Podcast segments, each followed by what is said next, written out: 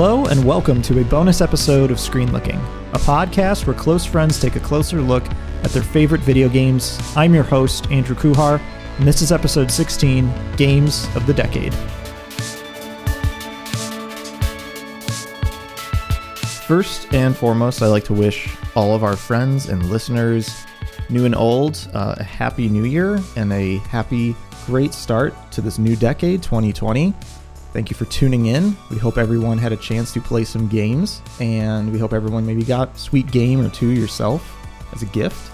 With me on the threshold of this new decade, staring directly into the dawn of 2020 and now into a pair of microphones, is my dear friend and co-host Alex Koval. Alex, how's your uh, how's your decade going so far? How's your new year? Uh, it's going pretty good so far. Um, salutations, friends and listeners of the show. Yeah, I'm staring directly into the dawn of the new decade. I feel like uh, feel like Aragorn at the end of the Two Towers when he looks up the hill and see, sees Gandalf coming over, and it's looking pretty glorious. 2020 looks like it's going to be a good year of gaming, so definitely super pumped. Yeah. Any games in particular this decade? That's this feels like it's almost tailor made for you this this next quarter. Oh man, quarter one 2020 is just getting it started on the right foot. It's just a tr- nostalgia train coming at you full force with Final Fantasy VII remake and Resident Evil 3 remake, two Oh, yeah. games that defined my childhood. I am so jazzed that they get they're getting brought into the uh, into the modern gaming experience for Yeah. all these new players. Yeah, like the last decade too. I just feel very very lucky that we got to see pretty much all the games that we had ever ever would have wanted to get remade get remade. It was always this big wish list that seemed totally impossible, but then you get that RE1 remake a long time ago, and then I got my Crash Bandicoot remake, and then RE2 remake, and now we're getting FF7, and it just keeps going and going, and it's just, you know, 10 years ago, I would have never ever thought that we would get all of this. Just kind of gave up after a while. Yeah, I must have inadvertently saved a few people's lives to have gotten this amount of karmic karmic justice. Yeah. It's just What do we absolutely do? insane. What do we do to deserve I don't know, it? man. I have no idea. yeah, you know, hopefully we'll be able to get to uh, some of those games too as we look forward into the new decade. But before we even think about doing that, we are going to look back one last time at the 2010s, and we're going to do that in uh, you know in a way that's a little bit unique to screen looking. And when you and I were you know going back and forth, like what would be on our list, like what would we throw on it? You made some pretty useful and valuable distinctions. I think that would be would be great for the listeners to get a sense of like what what should they expect so what separates ours from from everything else that's out there right now?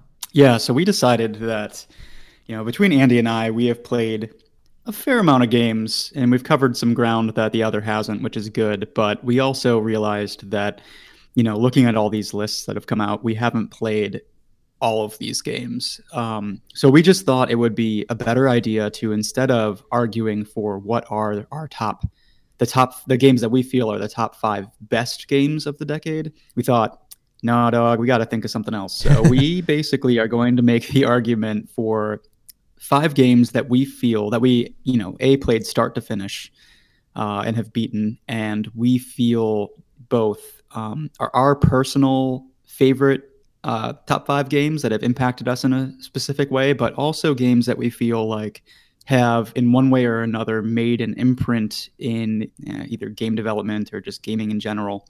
And they're also games that we have not covered on this podcast before. So there are a lot of games that have come out in the last decade that you know, I'm sure would make our top five list or at least come close to that. Um, and we decided we've covered those extensively, so we're going to make the case for games that we have not covered. Yeah, I mean, and so we'll have each have our own five. It'll create sort of a neat collective ten. Um, we've afforded ourselves a few honorable mentions because we just felt there's some we wanted to squeak in there. And you yeah, know, let's be honest, this decade has been insane. It's been There's So many good yeah. games. I mean, we tend to focus too, I think, a lot on, you know, there's been a fair amount of games from the mid to late 90s, of course. Uh, there's been some games from the early or late 2000s. And so this decade, we've we've covered a couple games, I think, or a few games from this decade that are a little more recent. Um, but we really haven't focused on it a ton. We haven't, we don't really follow like the current news cycle of games of what's going on right right now, um, just because of the nature of the show. Um, of course, we'd like to do more of that, but I think this is sort of a way to kind of fill that chasm that we haven't quite gotten to yet. Um, these are games that I think we're on our short list in a lot of different ways for games we'd love to cover on the show and the way that we do it, but we just haven't gotten around to. And until further notice, let's start by getting into our honorable mentions. Alex, do you want to take the honors and go first? Uh, yeah, I'll, I'll, I'll just dive right in. Let's do it. Um, so honorable mentions. Uh, two games that I think were very close to making my top five, but just missed the bar. So my first honorable mention is Portal 2. Pleasure. Remember when you tried to kill me twice?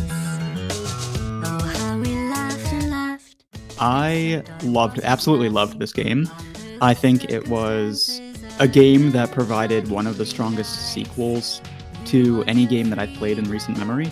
It added a ton of gameplay mechanics, like the if you've played it, you would remember the light bridges, the uh, retractor beams. There were lens blocks. There were a whole bunch of different elements that they added that expanded uh, the super addictive portals of the first game. Um, they were able to build out the lore really nicely with expanding on, um, you know, aperture science and uh, sort of its like rundown uh, overgrown aesthetic, which I thought was really cool. Um, they expanded the vocal performances, and in particularly, you get some hilarious performances by Stephen Merchant as Wheatley, um, and J.K. Simmons as Cave Johnson, the founder of Aperture Science. I'm Cave Johnson.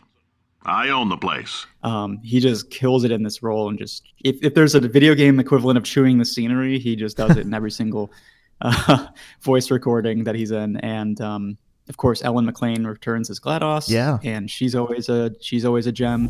How have you been? I've been really busy being dead. You after you murdered me.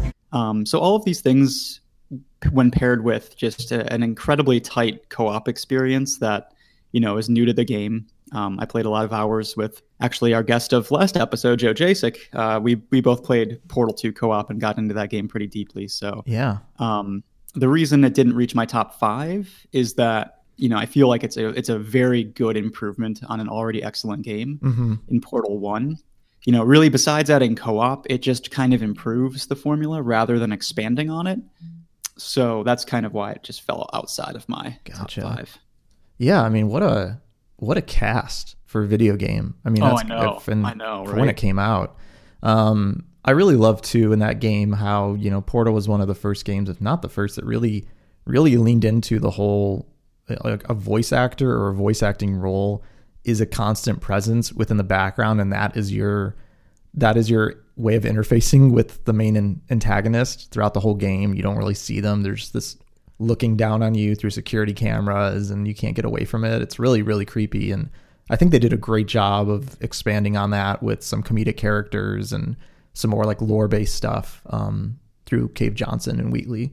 So that was, that was yeah, really it's a cool. super charming game with a really. I don't want to spoil anything, but the if you've never played it, but the ending is very. the ending is just excellent. Very Uh, you don't see it coming at all, and uh, it's just a very fitting way to end that game. I, I feel like a lot of times these games, these sorts of games, will like kind of bu- uh, bungle the climax, like the climax of the game. But this Yeah. is this was just an excellent way to end it. Portal One was just a landmark game. You know, sometimes the first entries of games, as we as we've talked about, kind of establish enough things, but they're not totally refined yet.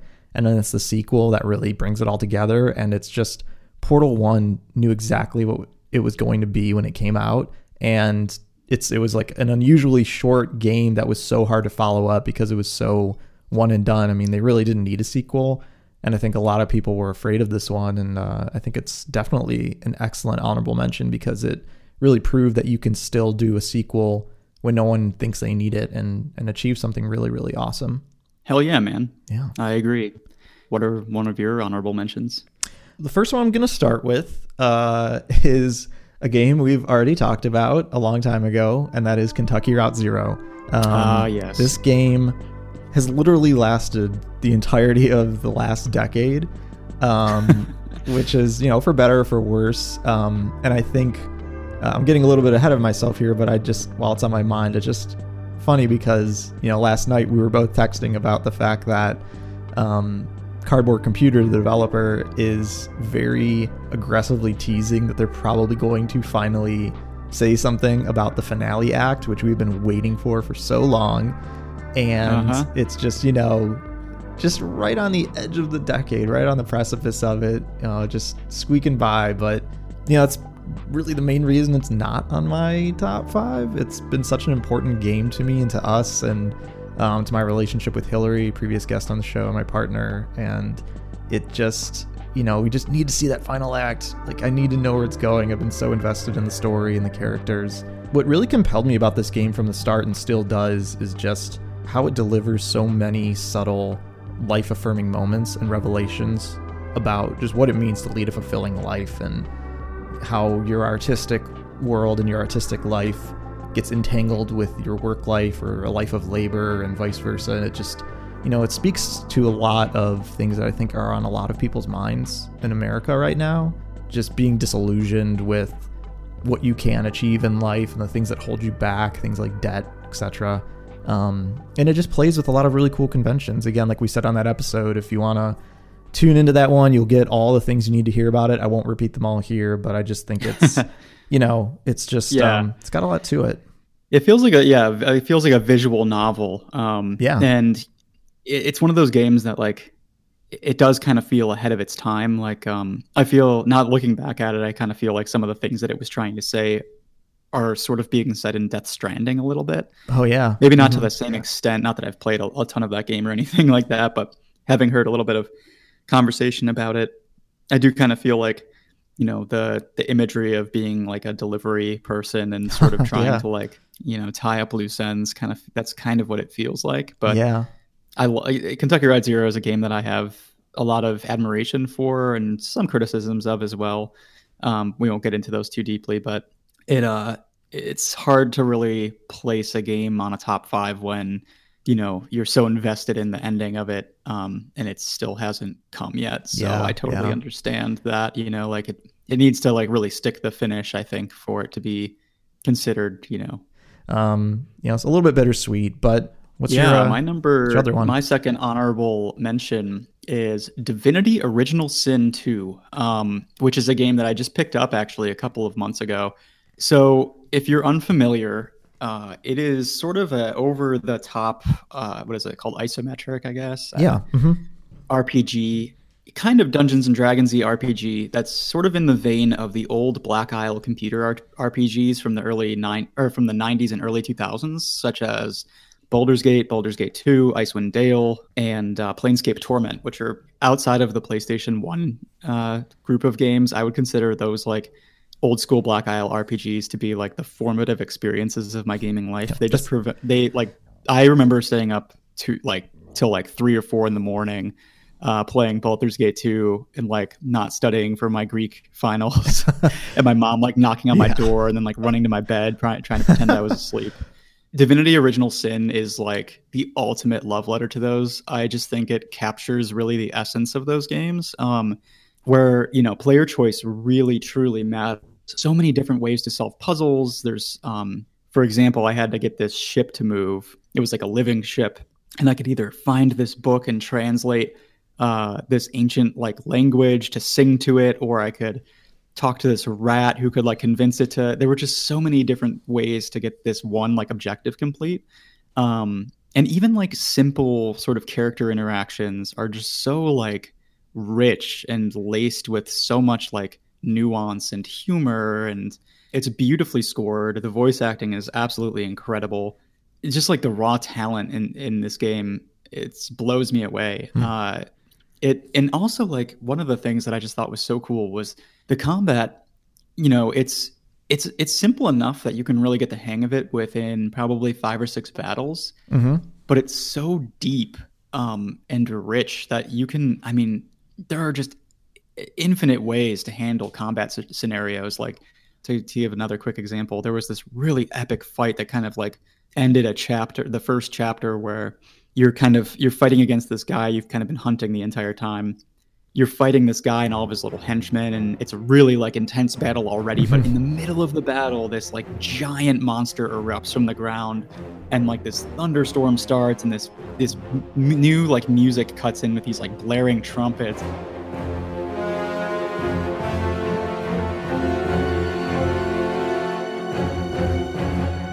The people you're fighting actually start fighting this thing because they realize it's going to kill you both Oh, if wow. it you know and so like you're you both start attacking this giant thing it's attacking all of you and it's just like sheer chaos like you don't know what's right or wrong you just kind of have to experiment and Hmm. it's just I, i'm just like blown away by it i can't wait to get back into it truly Yeah, Um, that's fascinating. it really truly rewards like experimentation and exploration. Um, I can't even imagine how much time and energy they put into it, but um, yeah, it's a game I would highly Yeah. recommend for anybody who is an RPG fan. I saw that they um we should definitely play this game co-op sometime. I think maybe that's that'd be a good way to play it cuz uh, that Oh, would yeah, definitely get would me into it to have a companion to play with, but also it's uh, it has a really cool feature. I noticed that you can like when you when you go too far away from the other person. I think some games force players to stay within the same window, but it has this cool like dynamic split screen thing where if you go too far, it just gives you your own screen and kind of cuts it in half, which is really really Oh, awesome. cool. It's like a really it looks really innovative. I've never seen anyone do that before. It's I think a lot of people are going to copy that after seeing it, but um yeah, definitely Yeah. we should we should uh we should get into that together. That'd be fun. That would be sweet. Yeah. Yeah, actually, the reason it didn't break into my top five, which I could actually see it doing so, um, was just because I haven't finished it. I've put like 60 hours into it and I'm barely into Ah. chapter two. I think there are four or five chapters. So, um, Gotcha. But man, but Yeah, with, with just that much, it already game. made it into your honorable mentions. So that's impressive. so what's your, uh, what's your number two, Andy, Oh. for honorable mentions? Aptly so. I'm a little bit heartbroken that this isn't in my top five, but I have my reasons, and I also don't have good enough reasons, maybe. But I'm just gonna say it. It's Sayonara Wild Hearts. Something's changed, and I didn't know you were slipping away.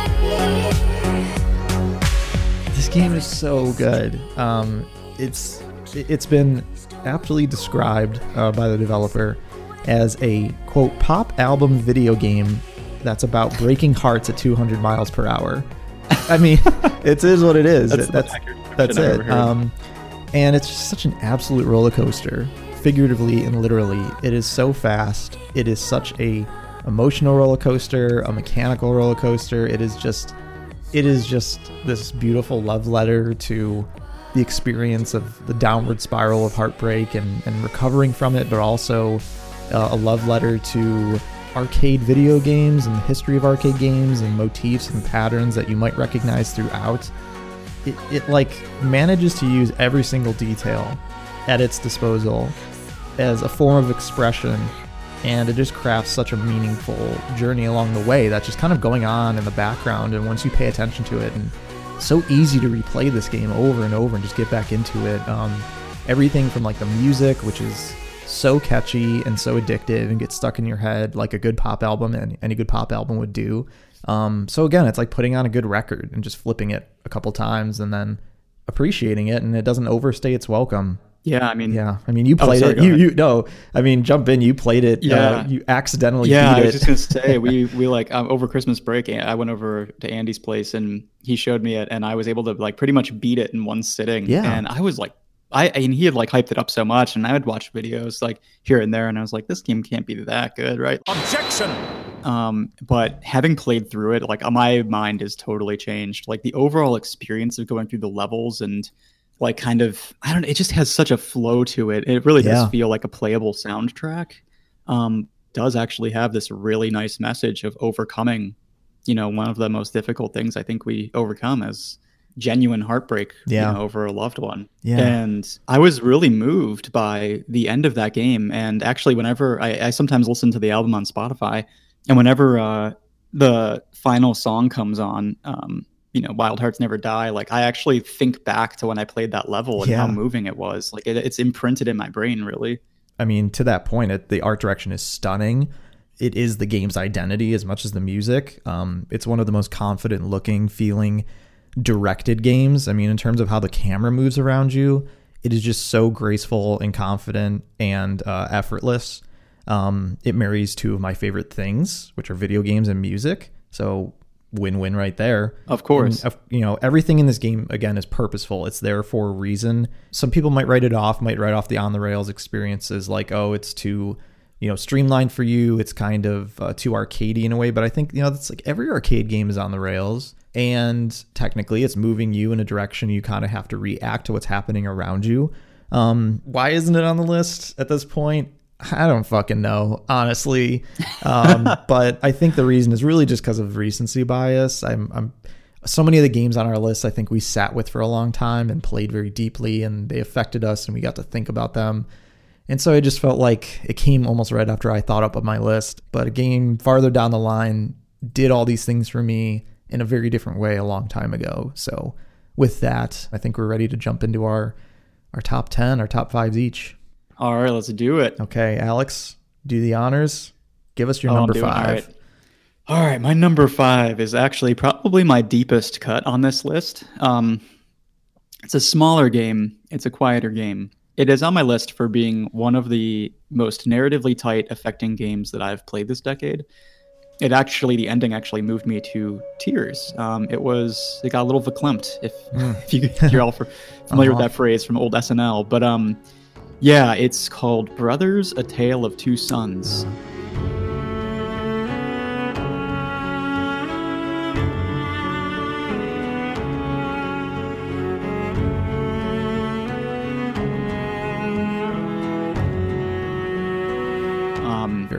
And it is, oh yeah, I know. And actually, you were the one that recommended it to me. Yeah. And we started playing it like in your basement when you used to live in your old apartment. But, yeah, um, yeah. yeah, it's it's one of the tightest. You know, we talked a little bit about ludonarrative harmony um, a couple episodes back. When the gameplay of a game reflects this sort of narrative theme um, Right. that it's right. trying to espouse. But basically, this game is one of the tightest examples of that that I've played this decade. To give kind of like a general overview, you play as two brothers who are trying to search for a cure for their father. Each brother is controlled by one of the joysticks. You know, if you're playing on a, on a typical PS3, PS4 controller. And so a lot of the game is trying to train your brain into thinking, um, train your hands into, into kind of thinking differently. Um, luckily, you know, I have a little bit of experience as a drummer, so Yeah. I was able to Yeah. pick up on the gameplay loop pretty quickly. But it, it's an interesting and unique gameplay hook that I hadn't seen at that point. You know, it gets you interested from the get go, but um, what I found totally impressive about the game was that, you know, it's a game where the characters kind of speak in sort of monosyllabic grunts and uh, but over the course of this game like the emotion is so imprinted on these characters that you really do come to sympathize with them um, and really feel for their journey and the struggles that they go through uh, it's incredibly effective the way they sort of choreograph the arc of the game.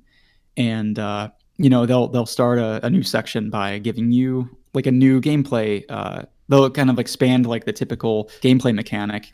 And it won't it'll never overstay its welcome. It'll give you just enough time to learn it execute it and then it moves on to the next thing.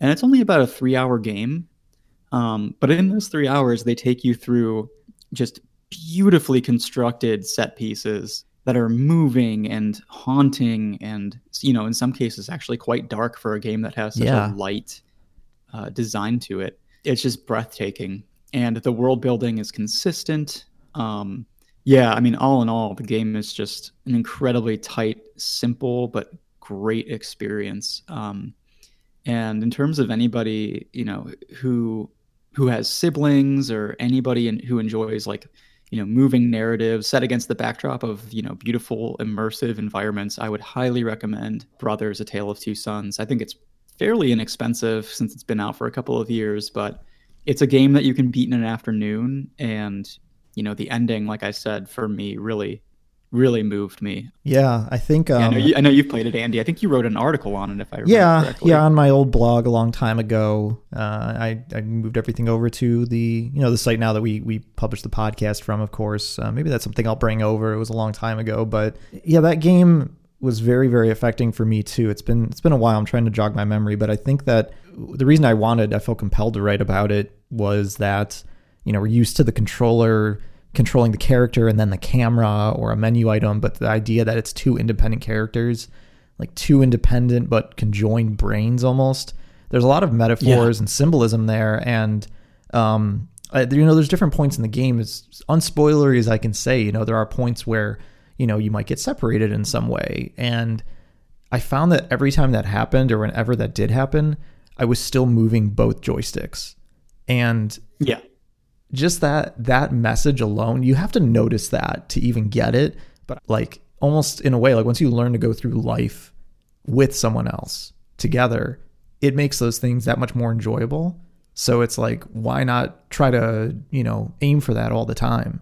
So i think it's it's sort of like it it it, it embeds it into your subconscious in a way. And you know i've got a, Uh-huh. i got a really close relationship with my two siblings my brothers. So this game was like very very personally effective for me too and i think it's why i recommended it to you because you and i kind of have that fraternal bond in a way too and Yeah, i think it's just like you have that sort of telekinesis like you're kind of in sync with someone and you don't even realize it you're not even trying so Right. i think the game really and if I remember yeah. correctly, um, they switch up the controls a bit based on like what's going on in the game, Mm. and that alone, like it, like affected me. Like it was so weird having because you're like you play the whole game with like a certain type of controls, and then they just decide to switch up the controls on you. And I remember like feeling so weirded out by that, but like also like sort of it, it like moved me like Mhm. even though it, it wasn't like anything that was going on with the characters in the game per se like the like that impacted me and i remember like being so like thrown off by it because i'm like wait a second wait what and i was like wow that's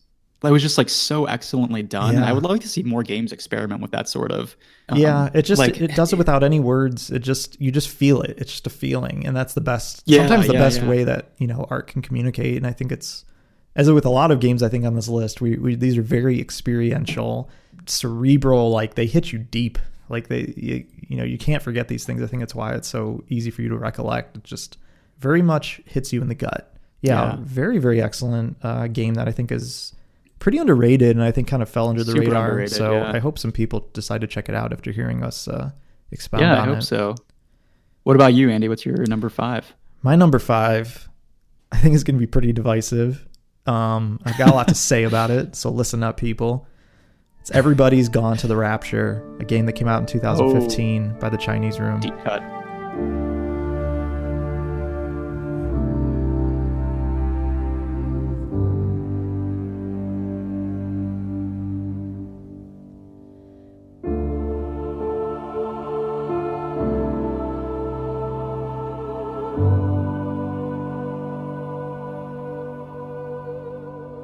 I had the privilege of getting to interview the creative director of this game.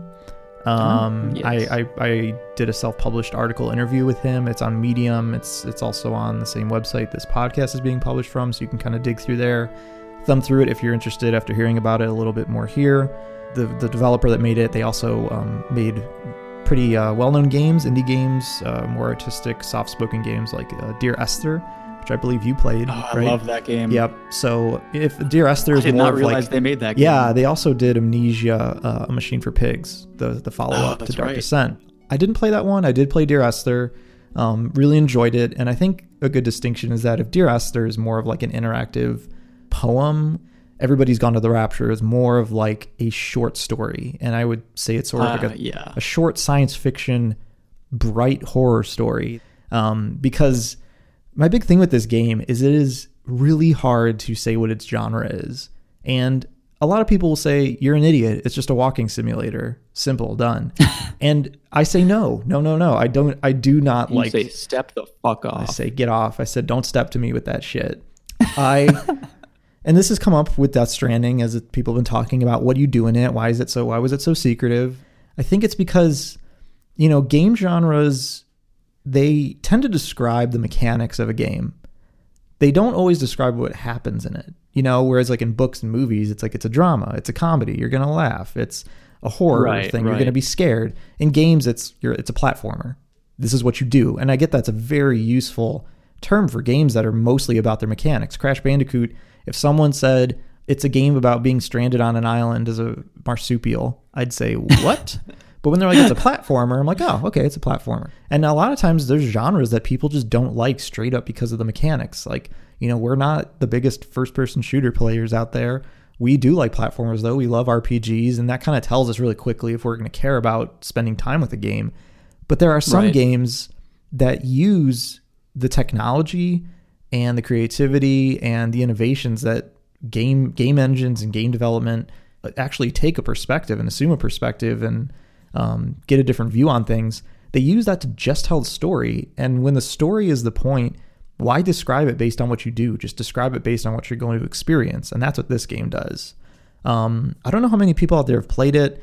Um, when it did come out, it, the big thing was just that, well, it's a walking simulator. It's really slow. You don't do that much. Kind of boring. And that's just me being honest. That's what a, lot of the critics um, out there were saying. But there were also a lot of critics who lauded it for how beautiful it was, how well written it was, how well um, voice acted it was. The musical score is gorgeous. Uh, it was composed by Jessica Curry.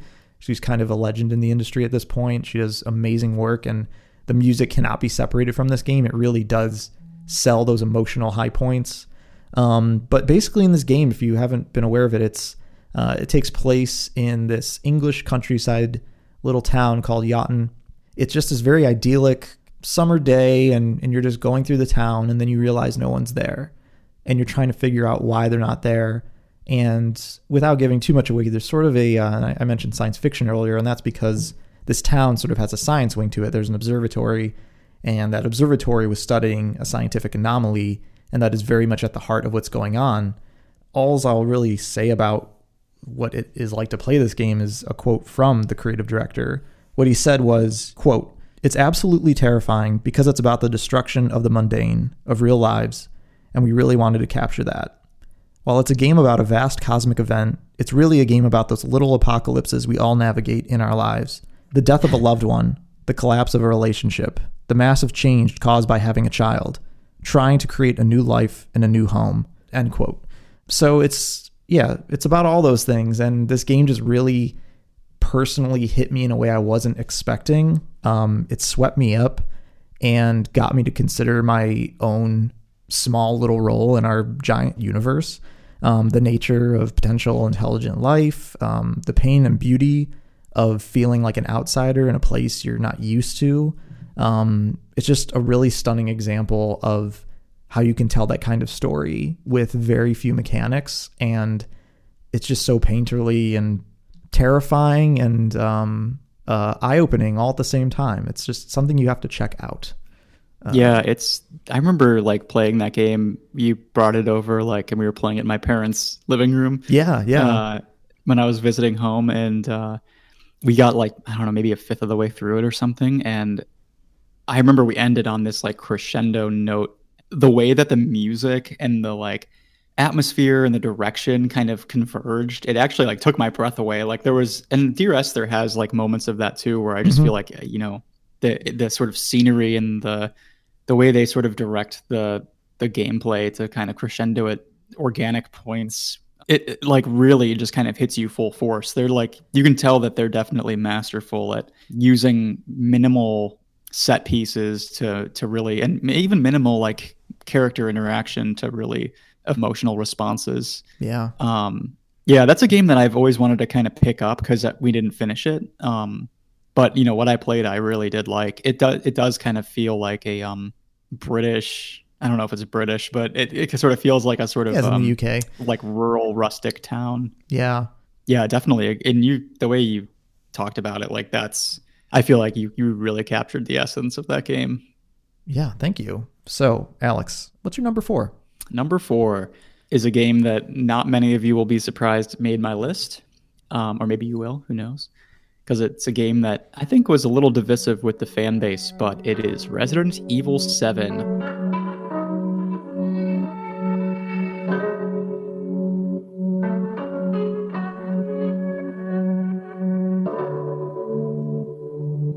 Resident Evil 7 to me is a triumphant return to a form for one of my favorite franchises um, and one of the longest lasting kings of survival horror. So I think by virtue of that, it, it demands a place on this list. Resident Evil 7 walked so that Resident Evil 2 Remake could run. And what do I mean by that? It is a game that largely is in response to the critical failure of Resident Evil 6, um, which was sort of this mangled together game that tried to incorporate all of the different elements of Resident Evil's history um, in terms of gameplay and narrative. Uh, so it was sort of this mangled together Frankenstein's monster that had like horror elements, quick time elements, um, with a super convoluted story that tried to tie together all these loose ends with these characters that were on their own different journeys. And as you would expect, it was just critically lambasted. Um, you know, it sold fairly well, but people were just like, dear God, this game is a mess. So Capcom got their shit together and was like, we need to go back to the drawing board and uh, focus more on horror. So they took a fairly risky move, which was they were like, well, we're not going to go back to fixed camera angles. We're not going to go back to the over the shoulder quite yet. We haven't tried first person. Let's do that. I'm a pretty big proponent of the fixed camera angle and for like Resident Evil games, and I also have come to really enjoy the over the shoulder um, now that it's been taken back to its sort of primal instantiation with Resident Evil 2 Remake. Mhm. But the first person choice, retroactively, like looking back at it, was pretty brilliant. You know, obviously, it had an immediate immersive impact where you felt like you were in the character's shoes, basically. It's like, you know, character named Ethan. You're in this creepy mansion, kind of a throwback to Resident Evil 1. Um, and it's a game that plays with players' expectations very well. Like, you know, you've played six Resident Evils up until now, and you think you know exactly how this is going to go, but you don't.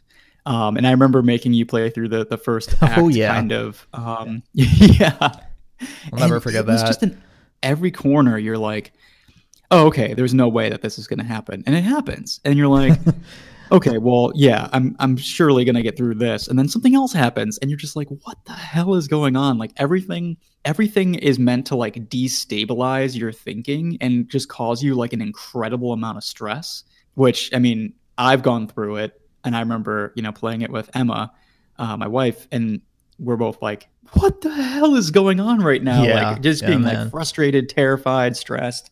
Which just to me is testament to the success they had with that formula. I was on the edge of my seat the entire time I played the opening chapter. I, it was unrelenting, and it really stressed me out. Uh, I, I want to Yeah, build up the courage to revisit it. But Yeah, no, it reminds me of like it reminds me a lot of like what they did with Mr. X in the Resident Evil 2 remake, like Totally. just shattering your expectations. yeah, Um, but this was like the first iteration of that, and it was just so well done.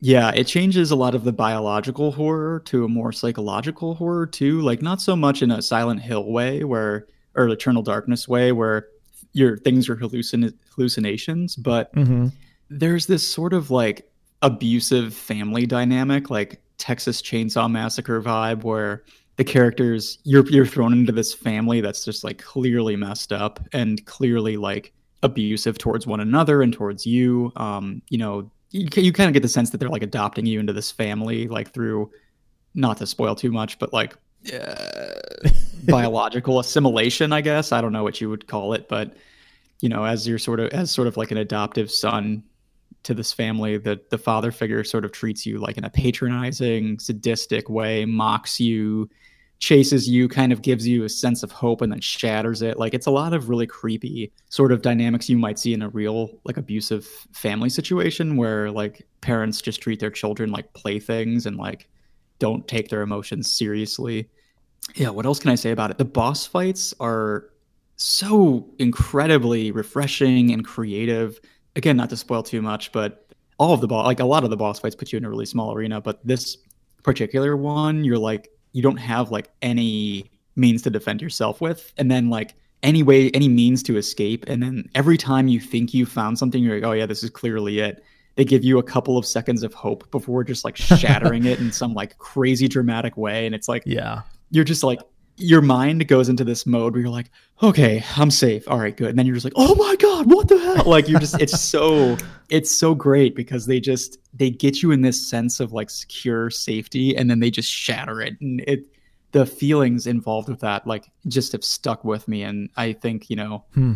you know, all of these things plus just a return to a formula of mystery, disempowerment, horror, um, you know, the combat being feeling heavy and weighted and slow and clumsy. The atmosphere is thick. The monsters, you know, are much more powerful you, than you, yeah, which is great. Which I think that the Resident Evil franchise has always thrived off of. You know, Yeah, you always yeah. want to feel like you're taking down a threat. For me, just it really felt like the most Resident Evil experience since like Resident Evil probably two, like the original. Wow. Yeah, right. Yeah, like I feel even more so than three and four and all of the other ones. Like this was really the one that felt so Resident Evil to me. I, I just feel like this game demands to be on my top five list. That's very high praise coming from of all people you. Um, when I saw this was on your list, I was shocked. I was like, "Oh, Resident Evil Seven? Like I was. I mean, with this game, it's so different from what I've played and seen of it. I'm kind of wondering too, like, what to you makes it uh, distinctly Resident Evil? Like, you know, what like what connects it to the world of Resident Evil? Because it seems like so like it could have happened on another side of the world in the world that Resident Evil is happening. There's no Raccoon City, there's no stars. Um, like what to you like connects it to that story, especially if you see this as like sort of the most Resident Evil game following the original second game. So many games came in between. So it's not so much like the lore of the game. I mean, they do try to loosely tie it back to everything that came before it in terms of like the overarching Resident Evil story. Pretty loosely done. Like they do it in an okay way. It's it's pretty satisfying for me. But to me, like what's more important is that they captured the spirit of the franchise. Um, And to me, that spirit is, you know, making you, putting you in a, a mysterious environment with a sort of mystery underlying it all, and giving you, you know, just enough to defend yourself against, uh, you know, the constant threats that are coming at you, you know, slowly but surely making you scrounge and scrape and explore the environment that you're in and just genuinely feeling like you are placed in this like you really are there. So would you say it put the survival back in survival horror? i would definitely say so. You're not just like running around picking up ammo and just like you really are like running down hallways trying to find a door that you can go through to like any sort of save room any sort of ammo any sort of healing and you know the enemies are terrifying and uh, yeah i mean it really truly is like a great survival horror game Well, despite its flaws i would say yeah. Well, that's very exciting that it made your list. Um, yeah you know that's that's cool you know it definitely represents i think a direction that that genre took this decade too glad that resident evil made it Hell yeah. So what about you? What's your number four? My number four is another game that i think might surprise quite a few people might not surprise too many people who have been following along with us and know me it is a game that i think represents this decade and perhaps the last in so many ways it is the last guardian by team ico Ooh. Yeah.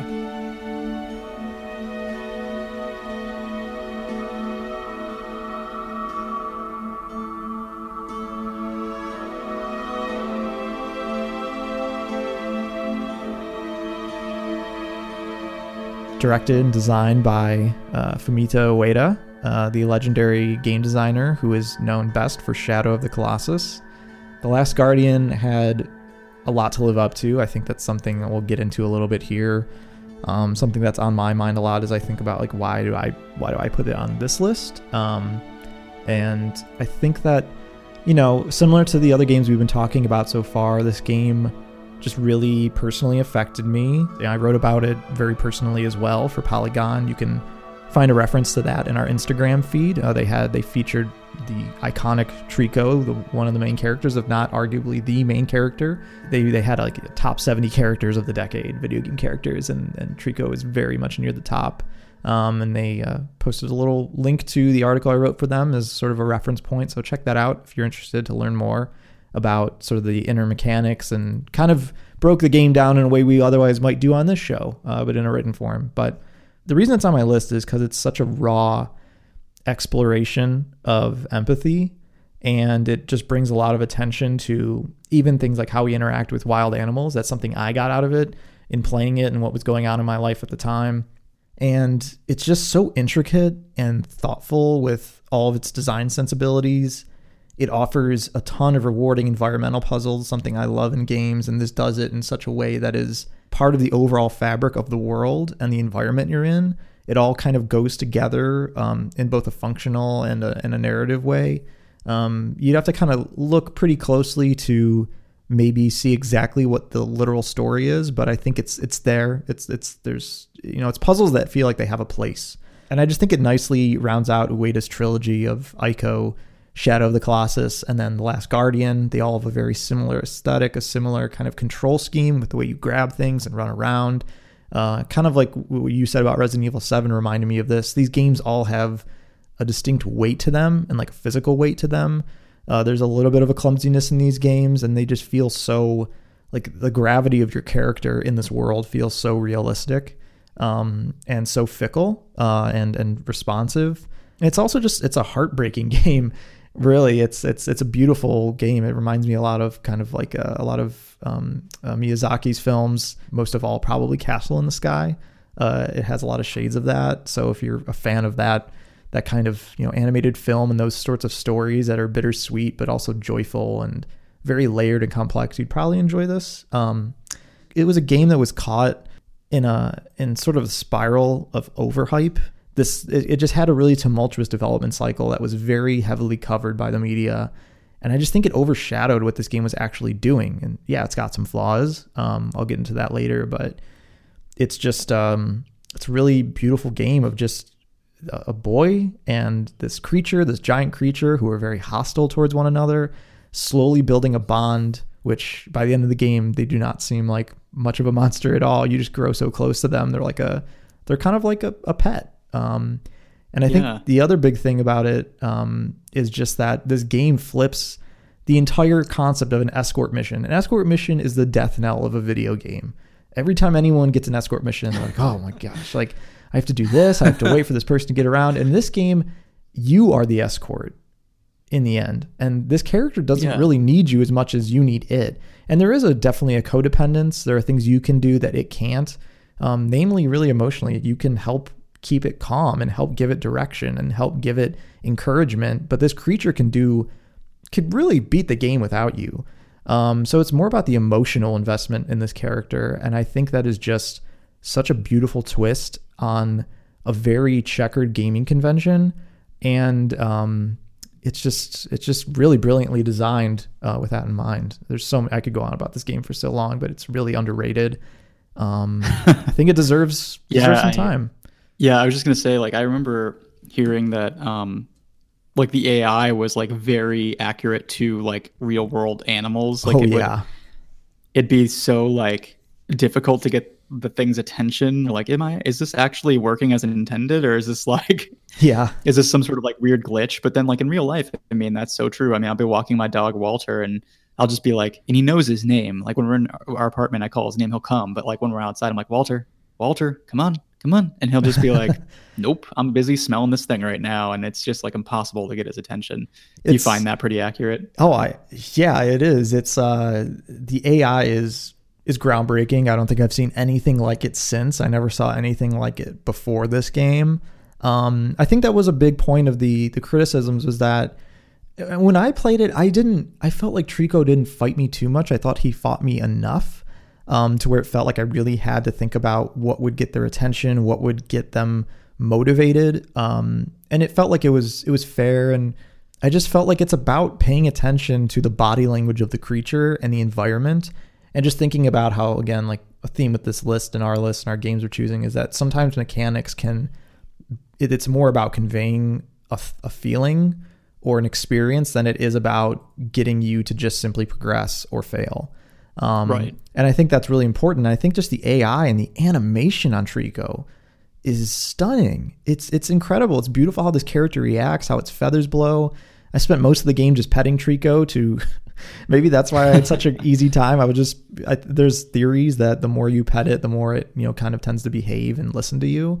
You know, on top of the AI and getting the creature to move around, is that you needed to do this because Trico is is sort of part of the level design. It's just like in Shadow of the Colossus when you're climbing the colossi it's like that the colossi is a level in and of itself a moving living breathing level and trico is almost an extension of every level and every level is complete with their presence. So getting Trico to jump from you know a pillar to this wall of vines and then onto a bridge that you cannot jump allows you to connect the dots literally and figuratively within this level and it's almost like you're taking part of the environment with you at the at the entire time.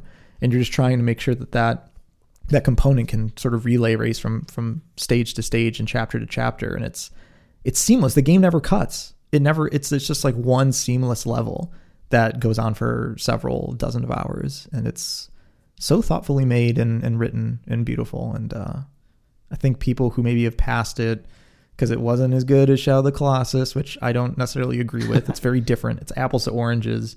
Um, I think that you just got to take it on its own terms and give it a give it a chance. Yeah, I uh, I know it affected you like a ton, and I think you know I, I read your article obviously, but it seems like a lot of people seem to agree with your assessment of the game that it is pretty affecting. Mhm. And having just owned a first pet as an adult, you know, this slat like I've only had my dog for a year, but I think it's a I think it's a game that I might have to go back and play through. Yeah. So we're in our top threes.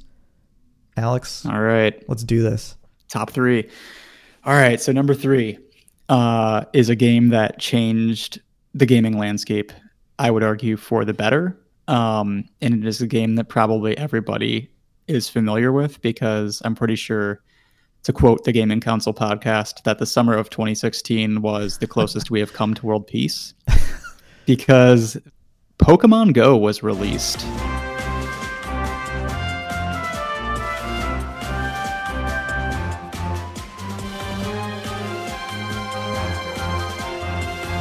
people might be like, what mobile game, not real game? And I would argue so heartily against that. Um, to give you a bit of a background, I would consider myself a pretty light Pokemon fan. Um, I was a very hardcore Pokemon fan. I collected all 151 Pokemon uh, back in the original Red and Blue versions. Back when I, was- I think I was in sixth grade. I used to play, uh, you know, six on six battles in the on the playground using the Mhm. connecting cable. Played through Pokemon Gold, Silver, Ruby, Sapphire. I think my thing with the Pokemon games is that like they the original formula was amazing, but I feel like as sort of Nintendo franchises often do, I feel like they kind of rested on their laurels a little bit too much and I thought the game could have grown in very unique and interesting ways, but and to this day I still think that it it kind of rests on its laurels a little bit too much um, Yeah. and doesn't really innovate in the ways that it should be innovating, but that's a whole different conversation. Yeah. Uh, anyways, when I heard Pokemon Go was being announced, I was interested to say the least.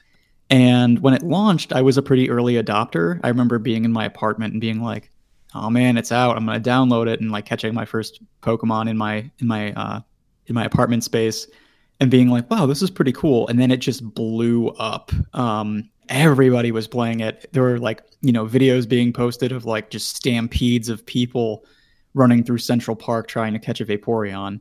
And it just blew my mind because, you know, Pokemon's always been a popular franchise, but something about this game just captivated people. I don't know if it was just the way they implemented like GPS on your phone Mm. and calculating like where you are and like hunting down these monsters in the real world, quote unquote, or if it was the social aspect of choosing a team and being part of a team and doing these raids and taking down these gyms. But yeah, I mean, something just captivated people, and everybody was playing it for those first couple months of summer. And uh, you know, it it sort of died down eventually um, because I think people kind of got bored with the formula that they definitely expanded on for the better over the following years.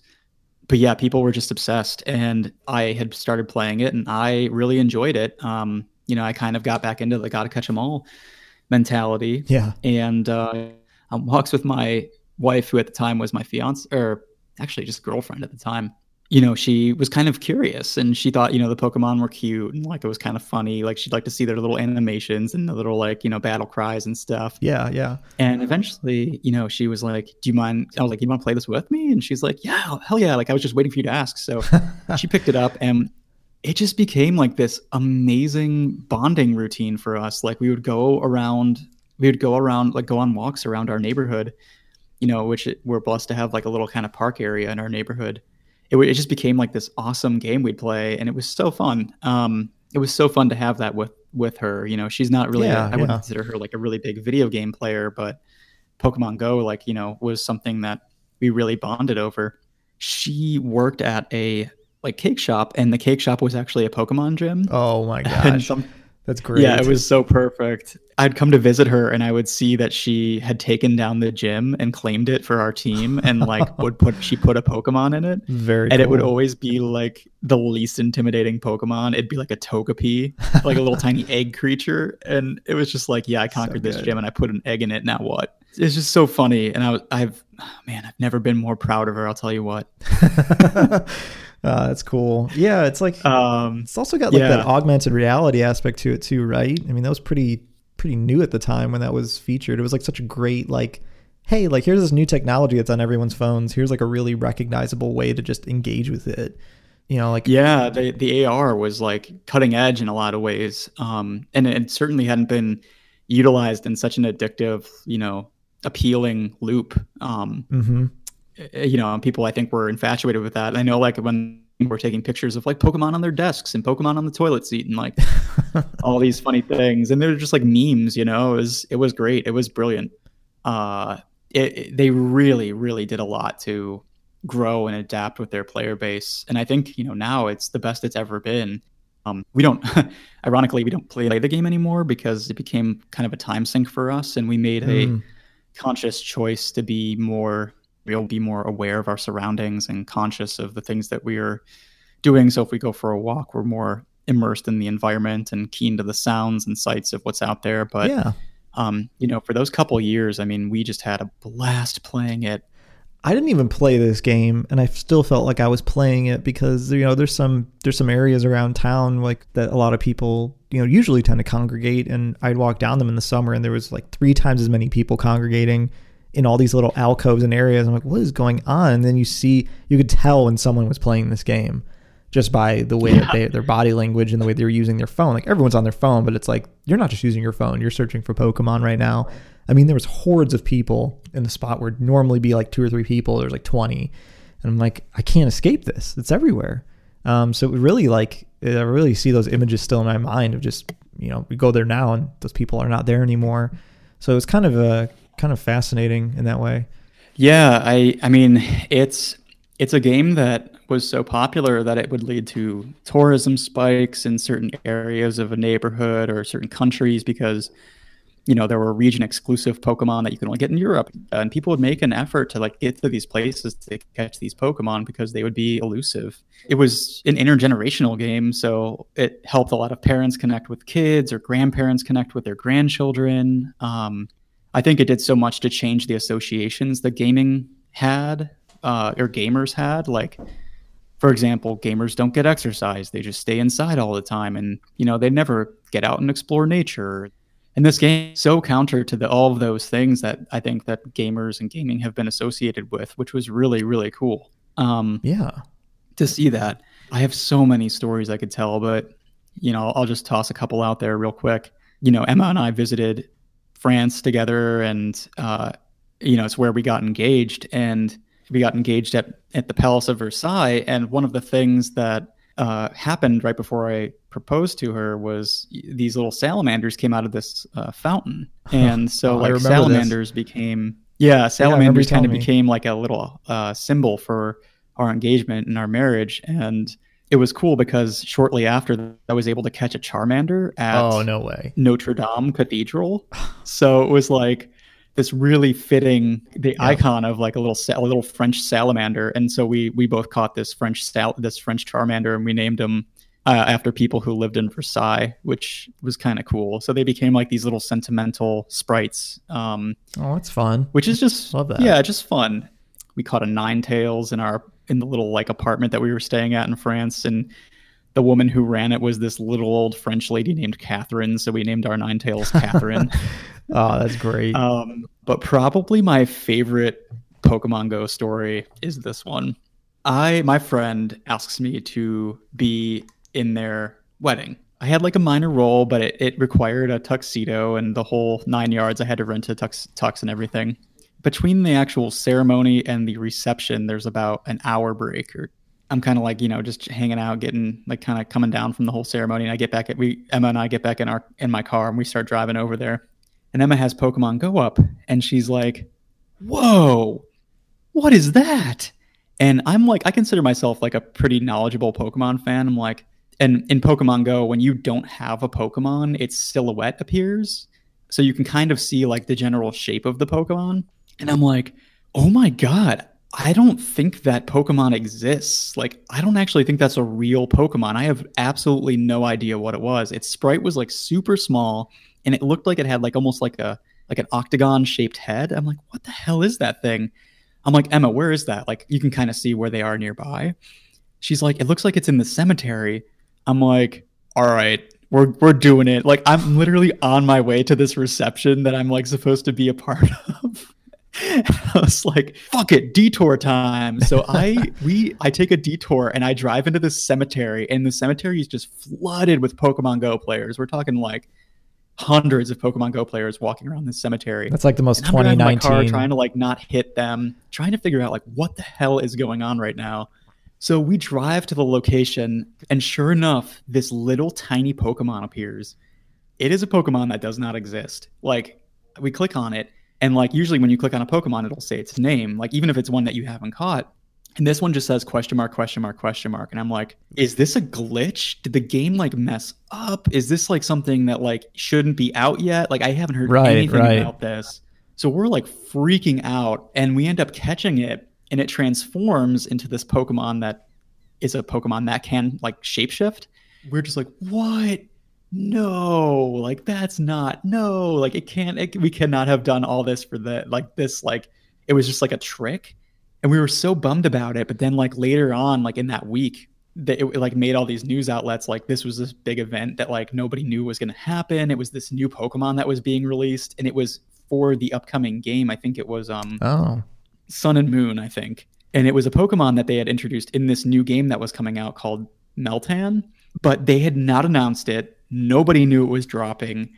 I was so like excited and like we were both just super pumped about this like random mysterious Pokemon appearing that we, we literally were dressed in our in our like wedding finery and we took like a freaking detour through this like graveyard to like hunt down this rare and elusive Pokemon. And it was just such a funny experience. And it was so like, it just captured the essence of what I think Pokemon Go is, is just like this sheer excitement of like blending the real world with this like fantasy world. And it just did it in such a way that was so, so fun and so carefree and so like immersive.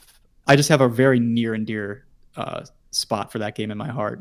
yeah. It's like it's great when a game can bring people together in that sort of uh, like real world dynamic, unpredictable way, and then also has like a layer of comedy to it too, where it's just generally genuinely funny and fun. if there's anything it's proven it's it's that it is so simple to get into but it just it's it's really a definition of like easy to easy to learn hard to master Yeah. it has a surprising amount of depth and especially now um but it you know obviously it appeals to everybody for multiple different reasons whether you're just collecting them because they're adorable or you like collecting things or if you're battling them or if you're trading them like there's there's a lot that that game can give you and i think it's it's super fun just as a carefree kind of fun uh, game and I, I really do think it's changed the landscape i mean so many games have tried to emulate that like the harry potter wizarding world one and Oh, yeah, none of them totally, have been able to totally. succeed so Yeah. Well, I mean, it's um, definitely something uh, I think uh, no one can not remember this decade partially for. Uh, yeah, I appreciate you sharing those stories. I never heard those before. That's really cool. I really enjoyed that. yeah yeah yeah it's it's a great game so andy i am wondering what you have for your number three All right. Um, my number three uh, is a game that I've very, very briefly mentioned on the show once before. And uh, when I was coming up with my list, I just felt like I kept, I could not put it on it because I've, it's one of the few games from the decade I've played multiple times. And when I started playing it, I thought I was not even going to get through it once. Um, so it was surprising in that in that vein. But uh, my number three is Hyper Light Drifter.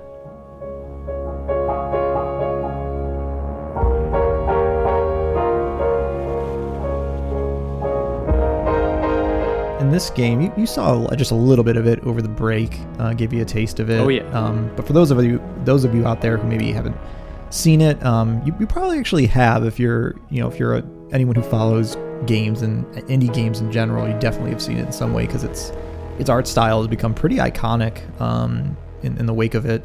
You know, this is a game that I think represents some of the best of the the sort of retro indie trend, um, the retro indie genre that has come out. Um, sort of a throwback to the SNES days, but with some more modern contemporary touches, whether it's quality of life or the fluidity of the art and design or the mechanical innovations, just interesting twists on gameplay. It just has so much to offer, has so much depth with while saying so little on its face. It really is saying a lot. Um, and it actually kind of got me. It's it's very much like of the Soulsborne, Bloodborne, Dark Souls kind of Sekiro like school of thought in terms of it's just really punishing and it's really like an unforgiving world, but sort of a forgiving game design.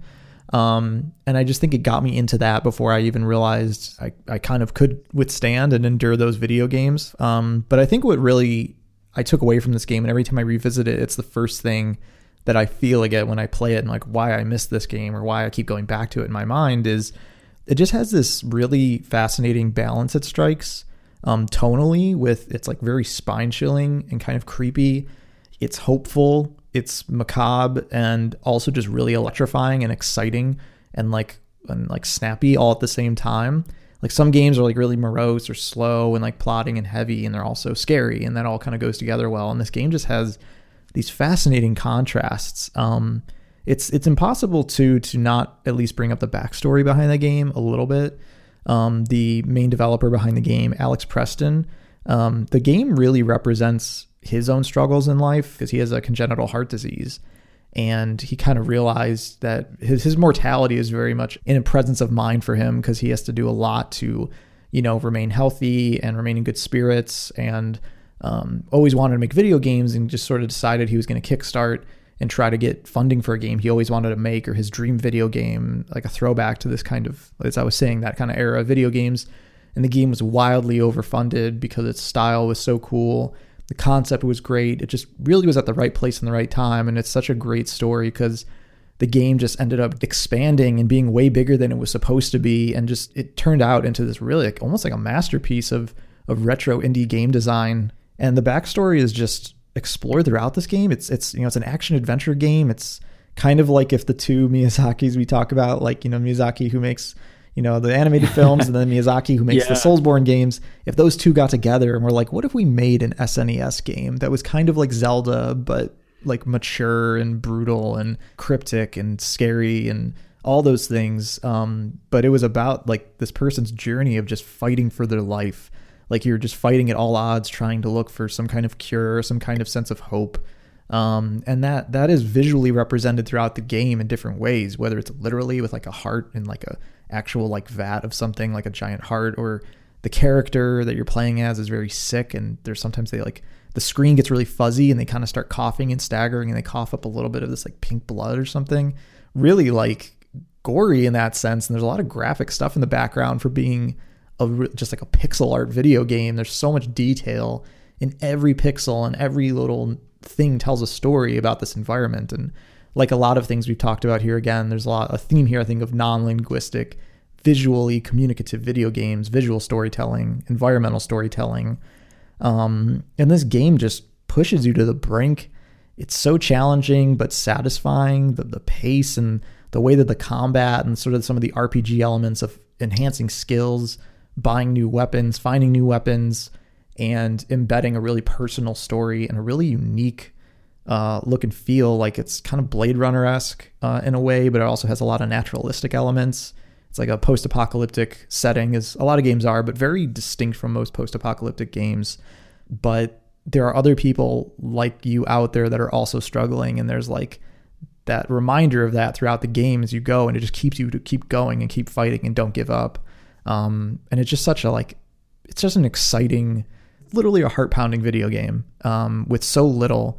It really uses um, what it has to has to work with to great effect. So I mean, you, yeah, you saw a little bit a of lot it. of like what I was saying about Brothers, a game that like uses everything that it can to create like a unified front Yeah. to deliver its message. Um, even when you know language isn't even used, because I remember Hyper Light Drifter. I remember being like, there isn't even written text, Silent. It's Right, like silent right, film. right. And I just think it's amazing that it can say all that with just like they they had such a vision that they are able to communicate that vision in something in a way that you know doesn't even use language. That's like some of the most impressive game game direction in my opinion. Yeah, absolutely. It's um honestly my it's almost perfect. My only complaint with the game is that I think that that lack of literal language or, you know, a sort of an abstract iconography set and a very um a very reserved graphic user interface is that there are parts of the game where a little more clarity would have gone a long way in the way that maps are depicted. Sometimes it's really hard to tell like what's locking you off and what's keeping you from getting there. Um, especially as your skills start to build up, because by the end of the game, you just feel like you feel like a hyperlight drifter. You you feel super strong and powerful and super quick and uh, like witty in battles, and you have so much at your disposal that when you get stuck, just kind of trying to find a thing, because sometimes the map it, it hides a lot of secrets, and sometimes the answer is way more obvious than you think it is, and it's just oh, if they just told me it was over there, I probably would have found it sooner. So that was the only thing that really held it back from being even honestly even higher on this list, but it's you know despite all these things and uh, it's it's fun it's really fun even for how you know heavy it can be at times I have I have some shopping to do. yeah uh, get it while I it's have on some catching up I need to do. yeah um, i mean for who i think would play this game given it's you know it's pretty got a pretty niche i think audience in a sense but i think it would really appeal to just anyone. Like if you grew up playing snes games like the ones i said before if you love zelda but want something maybe a little more edgy and intense um, even like with the throwback zeldas i know they just remastered link's awakening. It's like if that could be that but like rated r and silent like what what would i could i get into that? I think give it a shot. Um, so we're getting near the end here. Top twos, please. Let's hear it. All right, my number two. I give you listeners three words.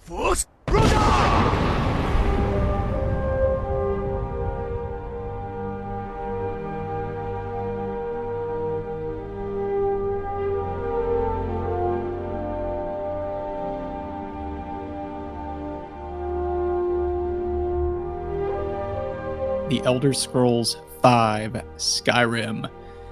Oh man, where do I even begin with Skyrim? It is probably my most played game of the decade. Um, I've put hundreds of hours into it, literally.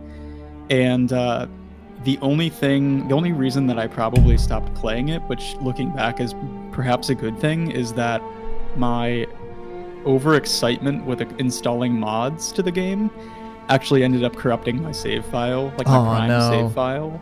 Yeah, so I ended up kind of putting a hard stop after that because I was just so bummed that the character that I'd spent hundreds of hours building basically had to be sacrificed to the digital gods. But to me, Skyrim with mods, and I understand that that's a big disclaimer um, because you know you have to be playing on the PC, but Skyrim with mods to me is the ultimate and most liberating fantasy RPG experience to date. Um, you know, the core game has its flaws, and those are just something that may, screen looking may or may not get to at some point. But um, I think you know there are plenty of outlets out there that you can you know look up the flaws of Skyrim. But the passionate modder community honestly gives players everything they need to craft the sort of world that they will never want to leave. I just was so blown away by the experience. I have so many memorable experiences in that game that came about so organically, like that other players probably just don't have by virtue of the certain experience that I was in and how I responded to it. It was such a great gateway drug to the genre because I like, you know, uh, one of the things I was really surprised about in our last episode was that Joe referenced Skyrim as one of his top three favorite games. And, you know, looking back at our gaming history together, Joe is a person that I never would have guessed had would ever play any sort of fantasy game. I mean, he's like Really? Hmm. yeah, he's just not like a fantasy gamer. Like he never was into like Lord of the Rings at all. He was never really into like Harry Potter at all. I know him mostly as like a person who's who likes games with like more realistic groundings, which you know is something that we really diverged on. But he picked up Skyrim, like he said, this this past year, and he it's become one like one of his favorite games. Every time we talk, I mean, he just can't stop gushing about it. Like during his school day, like during his lunch or whatever, he'll make little lists about what he has, what he wants to accomplish in the game and stuff. And I think it's just one of those those games that it's it's simple, like on its surface, and the gameplay loop is so addictive and it rewards adventuring and exploring, and the world is just so immersive. You know, I think that it there's a reason that it has as many ports as it does. I think it's I mean, every single modern gaming console has a yeah. Even the Switch got it. Uh, yeah, Switch, Xbox One, PS3, PS4. You know, there's even that uh, that uh, parody video of like Keegan Michael Keys, like Alexa, play Skyrim. You're level 57 and see a tall snowy mountain. Climate. Now, Skyrim and life become one. A mud crab scuttles towards First you. Roda. I didn't catch that. Fus Ro Dah. I didn't quite catch that. Fus Ro Dah. Your shout echoes all the way to Sovngarde. it's a joke, but it's it's also sort of serious in the fact that like this game is just universally like it's so like universally loved that it's just reached it's just reached like the furthest nooks and crannies of the Yeah. gaming landscape. You know, it didn't invent the idea of open world games, but I really do think it popularized it and in many ways sort of set the landscape for the future of, you know, open world games like The Witcher and so on and so forth. Um, it had a really like innovative way and really efficient way of sending you around the world and opening the world up to your character and also like but also simultaneously rewarding your exploration. You know you would you'd all of a sudden stumble upon a cave and you'd be like what's in this cave? And all of a sudden like you're infiltrating this uh, this group of bandits that like you know have a f- underground like ship that they're gonna take and like you have to like kind of stop them before they leave or whatever. It just it gets so it's so granular you you really do stumble upon these incredibly epic scenarios before Breath of the Wild, it was the open world game, um, and and just gave that sense of I can like no one knew the limit of what they could do or couldn't do in this world. And like, is there any like specific anecdote, like mods or not mods that like either way like that stand out to you as like this is like a very very much describes what happens in Skyrim and like why it's exciting and why it's so high on your list. Uh yes, oh man. So so I was going through this quest and I was trying to become like the archmage of this mages guild. The mages guild is set in this like giant circular fortress that's on a mountainside. And so I had installed this Deadly Dragons mod, which basically takes the dragons in the game and, and dials them up to 11. Um, and you can have multiple dragons appear at the same time. They can summon new enemies and they can kind of like they're just incredibly powerful and they make you like afraid. You like you hear a dragon roar and you instantly seek cover. It's like a terrifying experience. So i'm doing this mage's quest trying to become the archmage of this guild and all of a sudden i'm in the courtyard which is like this two layered open area that has like a way like kind of an upper level and a lower level. All of a sudden i hear this dragon roar and i'm like oh shit. I need to like hide as soon as i can. So i like duck behind this pillar and like seconds after this dragon lands in the courtyard and just starts like breathing fire everywhere and then there's like fire going in between the pillars and stuff. So i'm running out i'm like trying to kill this thing and all of a sudden like these mages walking through the courtyard see it and they start attacking it. So this thing's getting like riddled by like lightning icicles like i'm running in like shield bashing its head trying to get a couple hits in while like dodging behind pillars. And we're taking it out we're taking it out slowly but surely and all of a sudden i'm like all right we got this we totally got this. And i hear another dragon roar and i'm like wait was that the same dragon? So i look up and i see a second one just oh, circling. I'm like, no. oh no are you kidding? So i run up to the second level and i i had like a couple spells. So i'm like slinging spells at this thing like while it's circling the the like courtyard. And meanwhile below me there are like mages trying to like control this other dragon.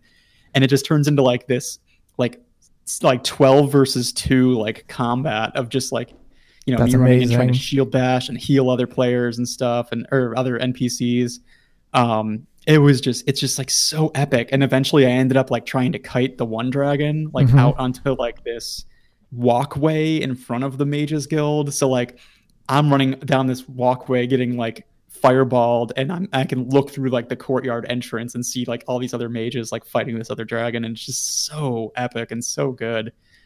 Yeah. Um, I feel like I'm gonna jump right into my number two a little bit as a counterpoint because I feel like our number twos, everything you said, I feel like could be said of The Witcher Three Wild Hunt.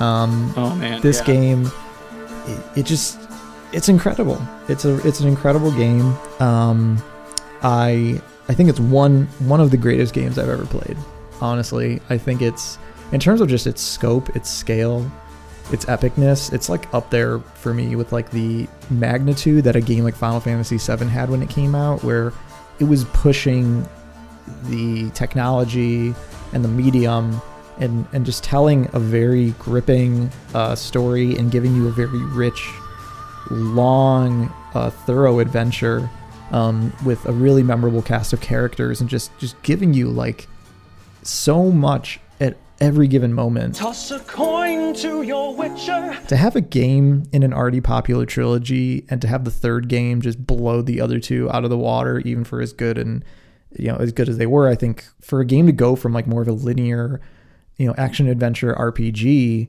um, that's very story story driven to an open world game. You know, for a series to make that genre leap mid trilogy or like at the end of the trilogy is staggering, and this game did it with flying colors. Um, it kind of reminds me a little bit of that feeling I'd get when I'd sit over your shoulder watching you play Baldur's Gate, and you're just kind of Uh-huh. lost in the woods or in the city, and you go from like fighting monsters and creatures in the woods and trying to find you know special secrets out there in the wilderness to the social and political life of being in the city and having to deal with like people in power and and citizens who are you know if like you were to confront them or attack them it would cause a lot of problems for you and your status in the world.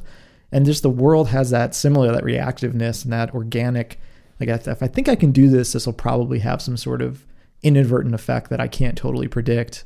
And perhaps maybe not as like granular as something like Skyrim because I, I couldn't say because I haven't played Skyrim all that much but I just never played a game on this scale and it just I just got lost in it and took a chance on it and was completely overwhelmed by um, the beauty of the world the, the dynamic lighting in this game and like even the weather system alone. I just loved like riding on Roach my horse as Geralt and just going down the road to some bandit camp and just watching as like a storm rolled in and it just totally changed the like drama of the moment and you're just there with the music and you're just a person in the world. You really don't feel like this like you know even though Geralt's a huge badass you're not like this demigod who can you know you can pretty pretty quickly get uh, your ass handed to you in this game if you're not careful. So it really feels like you always have to watch your back and be aware of everything going on around you. Um, one other thing I want to say, at least for right now, is just I think this game is going to influence open world games for years to come. Very similar to how Resident Evil 4 was a huge influence on like third person shooters ever since. Um, I just think there's so many things this game has already, people have, you know, games have already repeated that this game established, and perhaps Skyrim also established as well. But I just think this brand of like seeing RPGs run rampant with what's available to them now is just fascinating and amazing. Well, I've I've played like a fair amount of The Witcher. Um, obviously, you're playing as a specific character, but True, even within yeah. that, like, it, there's there's like pros and cons to that. You know, like you can't really, even though you, you do get a lot of freedom, like building your Witcher build, you can't like play as a you can't really play as like a paladin or a cleric or like a wizard or anything. Like, You can kind of like var- do variations on those, but um, but you know, to that end, like where you lack in that sort of choice, the game is also able to write in like a specific storyline that's much more complex and detailed. Yeah. Yeah. Um, and your character has a very a much more like specific arc that I think can hit higher highs than something in Skyrim because like ultimately in Skyrim the ending is like you know the same for whoever you play as really pretty much and no matter you can play it differently but like the story is always going to be the same and you know same with the witcher but the story with skyrim is i feel like a lot less specific and it feels a lot Hmm. more like broad and less tailor made than to uh, Geralt's story, at least from what I've played of it. Yeah. So I think yeah. you do get like more emotional crescendos because you really do like I don't know, you really become like more invested. I think the more specific and personal the story is, and ironically, I think like The Witcher's story has a lot more potential in that regard. Like Yeah. even though you're playing like a set character. Yeah, it's Uh. um it's it actually is like really satisfying ripple effects. You kind of you really have to pay attention also to the relationships you make in this game. It's important who you spend time with in the game. Um and there's so much to do that I, you know, I naturally did not do some things in the game and they really like don't let you off the hook. Like if there's something a part of the world you totally ignored, there will be a lasting ramification that you would have to replay the whole game to like, you know, undo um, and they felt fair. It felt like okay, yeah, I guess I like didn't take care of that, or I guess I took care of that in the way that I I didn't realize would have that ramification, and like it did feel reactive, and it felt believable, and it felt again fair. Um, and it led to a very satisfying ending that wasn't perfect because it's a very dark, messy world. Um, and you interact with a lot of people, come across a lot of people. It's funny because both its strength and maybe its biggest criticism was just that all the side stuff you could do was almost more compelling than the main campaign. The main campaign's great, but all the side stories, it's so easy to get lost in just doing side quests because they're so um, they don't last too long and and they really like have a great narrative motivation to them. Um, they, they may not be as enjoyable on repeat plays, but that first time, that narrative really, it's like, I want to see what happens to this person and I want to, they're, they're page turners. The same goes for the DLC. The DLC is arguably better than, I think, like at least the second DLC for sure. I have foggier memories of the first one, but, um, the Blood and Wine expansion is arguably, I think a lot of people would agree, it's the best part of the entire game. And it was sort of the like epilogue DLC to this game, and it was just feels so cohesive. Yeah, Rare is the game that their DLC is actually better than the main game. Yeah. But I think that a lot of the games that are able to pull that off are games that are just they pre- present an incredible core experience. Yeah, absolutely. Um, which is funny because my number one game, if I can get into it, do it. Let's do it. Drop it. is one of is one of those games. So my number one game is a game that I've touched very lightly on in this uh, podcast. But if you've tuned into episode ten, uh, you would have some sneaking suspicion that it is a From Software game with large HP Lovecraft leanings and a tightly tuned horror Victorian experience, just dripping with dread and terror and all of this awesome macabre set pieces. It is Bloodborne.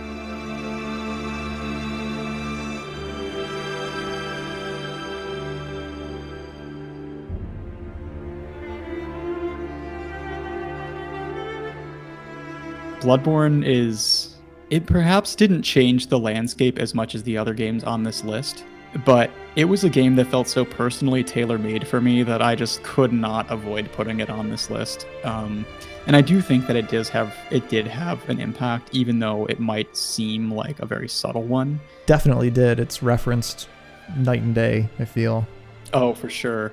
I mean, it expands, you know, the Dark Souls formula, which had already proven to be very successful. Um, you know, Dark Souls one and two had come out by this point, um, but it kind of built on that. And and instead of like sort of parrying and blocking, you have uh, more like tempo-based dodging, and then you have these trick weapons. Um, this absolutely ferocious combat that revolves around attacking after you've been hit. Like if you get hit, then you can re- regain some of your life by being aggressive.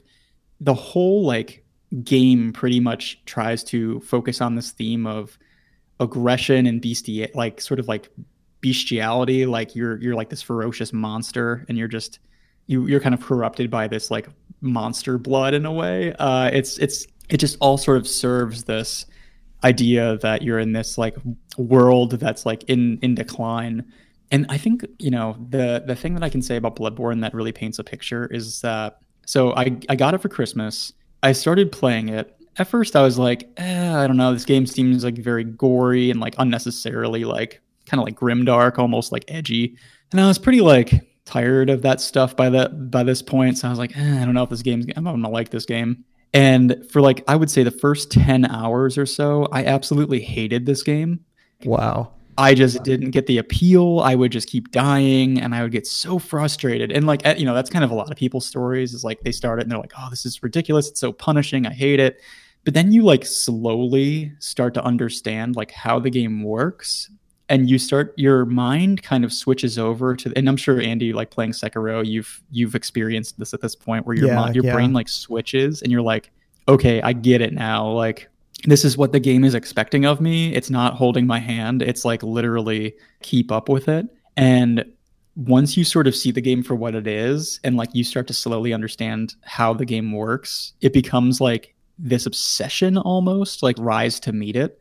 By the end of my game uh, experience with this game, it is now one of my top five favorite games of all time. So to go from a game that I literally hated to a game that I think is one of my top five favorite games of all time is is like the highest praise I can give this game. It's a masterclass of abstract storytelling. The lore is unveiled the more you explore and the more you inspect items that you pick up. You really have to work to understand what's going on in this world. It's a masterclass of combat tuning. Um, each of the trick weapons feels balanced and usable in its own way. I mean, there are better and worse ones, but each one is usable. And ultimately, it comes down to what you feel the most comfortable using and the sort of uh, tempo. And, you know, you really start to um, like acclimate yourself, and it becomes almost like they literally become a part of you. And I've seen people use weapons that are not very popular in the community and absolutely decimate other people because they're just so keen and understanding of that weapon's abilities. It's really, really cool. I think like the strongest thing is honestly the atmosphere. All of the areas feel complex, nuanced, unique, but they're also varied. Every single area feels like this new, distinct part of a cohesive whole. For a game where you are fairly powerful and capable, it's incredible how I would go into a new area and just feel like a sense of total unease because I'm like, well, I don't know what's in this area. And there were multiple times during the game that I actually got like jumped out of my seat scared because I, you know, would play with headphones on and there'd be like Right, something that would just pop out of nowhere. But yeah, I mean, like, you know, if there's any sort of trend in our lists, I think we are talking a lot about games that have cohesiveness and storytelling, design, gameplay. And Bloodborne is just an absolute paragon of all of those things coming together. Um, even the writing is is so subtle, but so it just sticks with you. Um, I remember, you know, I platinumed the game, and each of the endings of the game are so bittersweet, but like haunting. I mean, they really stuck with me. I thought about the repercussions of all of the endings, and they're also stark and like really like pessimistic, but also like important.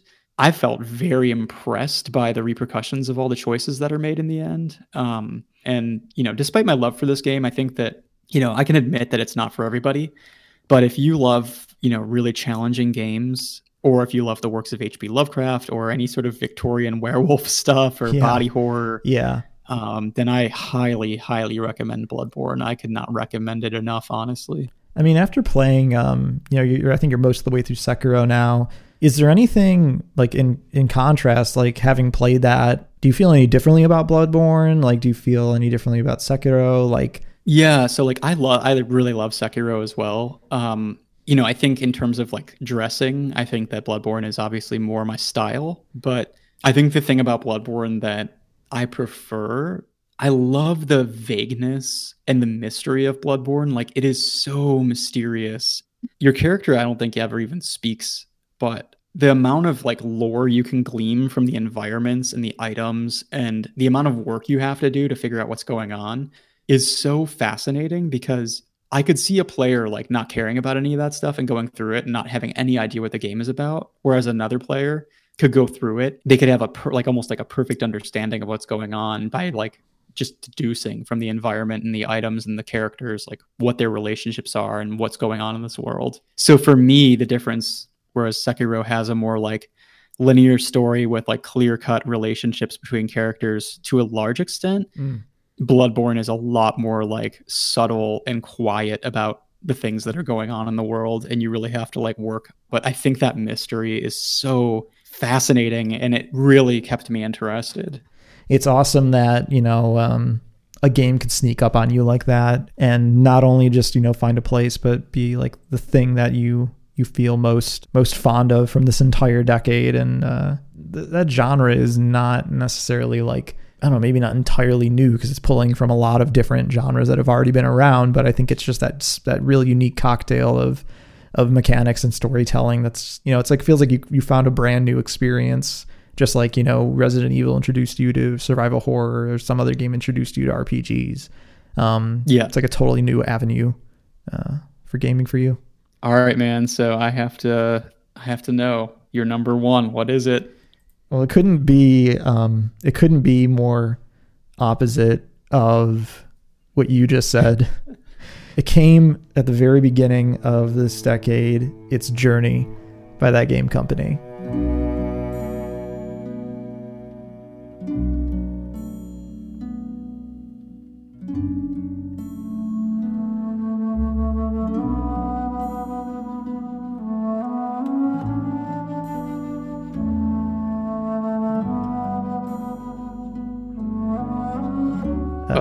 Excellent choice. It Excellent choice.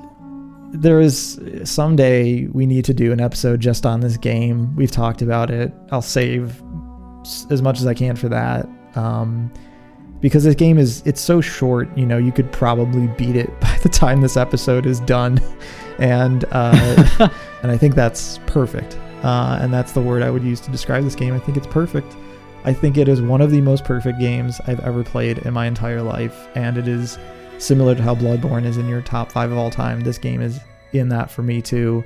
You know, there's a lot of slow, artistic, meditative games on my list, and I think Journey just kind of started it off on that foot. Um, this decade, this this game got me back into gaming properly because I saw that it was coming out, and I was very aware of the company behind it. I was very interested in their previous game, Flower, but hadn't played it. And this game just looks so fascinating to me and it just spoke to all the artistic sensibilities i was trying to go for when i was in art school. It just made me feel like i didn't know you could make games like this. I didn't know you could just walk around in the desert alone by yourself and you know discover what it means to be alone and both not alone in the world at the same time it totally redefined what i thought a video game could be at this point in time. And it used so many things that were unique to this console generation.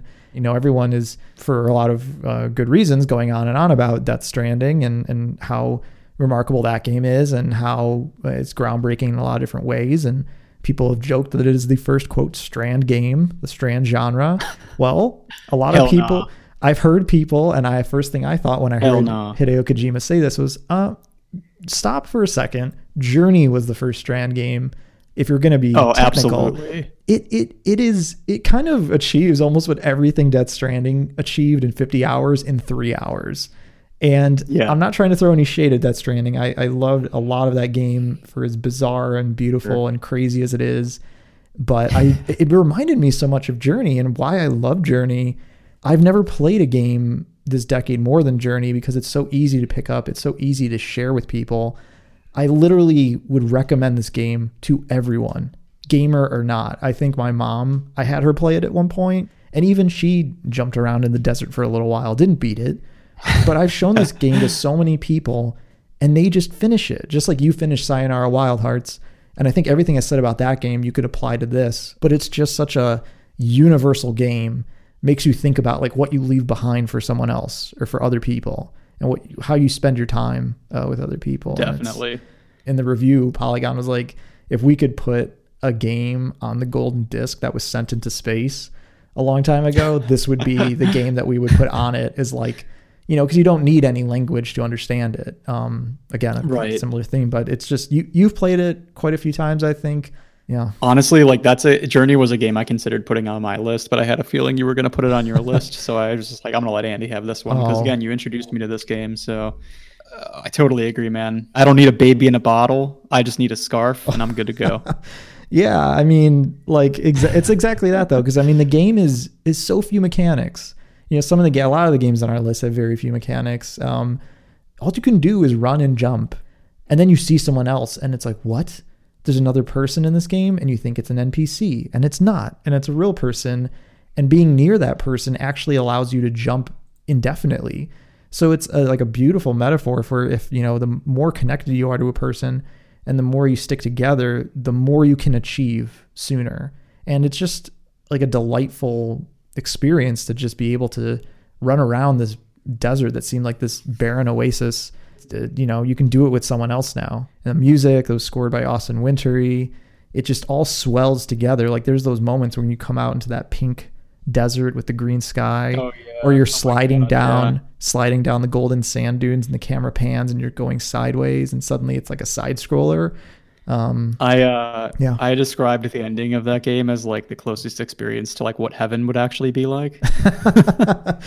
it kind of is. it's like oh my god, the way that like I I don't want to spoil anything for anybody, but the way that the game ends is just like everything you've been working for is given to you like freely and you're just able to like and go go buck wild and uh the way they do it is just absolutely Yeah, incredible. it- it's a game that everybody should go play. yeah, it's I'm sure so you'd cheap. recommend it to everybody, Andy. I would highly recommend it to everybody. Yeah. Like it's just yeah, an excellent game. So even though it gets gets you to think that way and puts you in an emotional headspace and, and really captivates you and keeps you there, it's still fun. It's so fun to just run around the desert and slide in the sand and jump in the air and it's kind of genreless.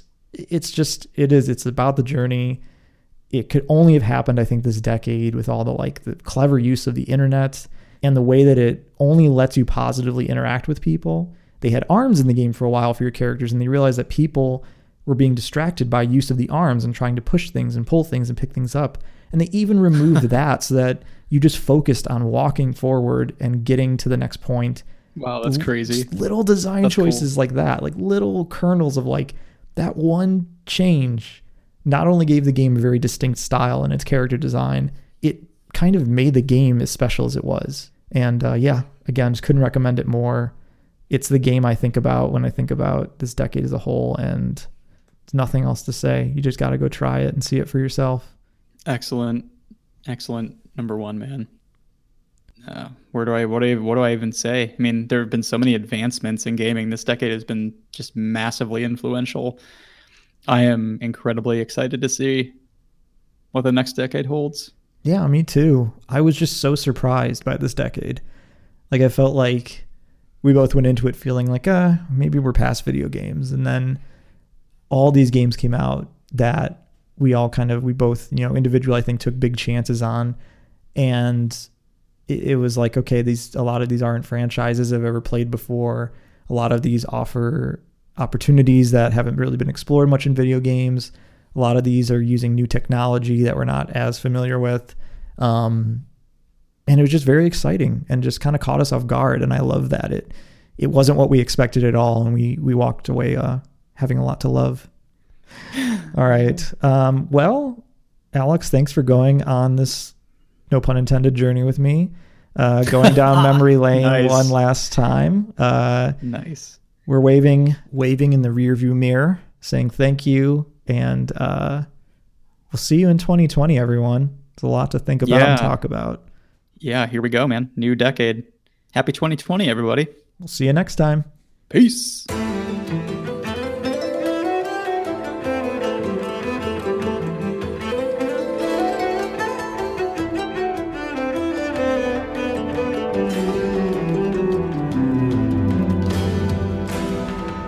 Today's episode was opened by music from friend of the show, Mono Memory, and also featured music from the official soundtracks to each game as they were referenced. If you enjoyed yourself, we'd love to hear from you on social media at ScreenLooking, one word, on either Instagram or Twitter. You can also leave us a rating and or review from wherever you tune into podcasts. We'd much appreciate it. Just a friendly heads up that Alex and I are going to be taking a bit of a reprieve to catch up on life, but we hope to be back soon. Until then, take care and happy gaming.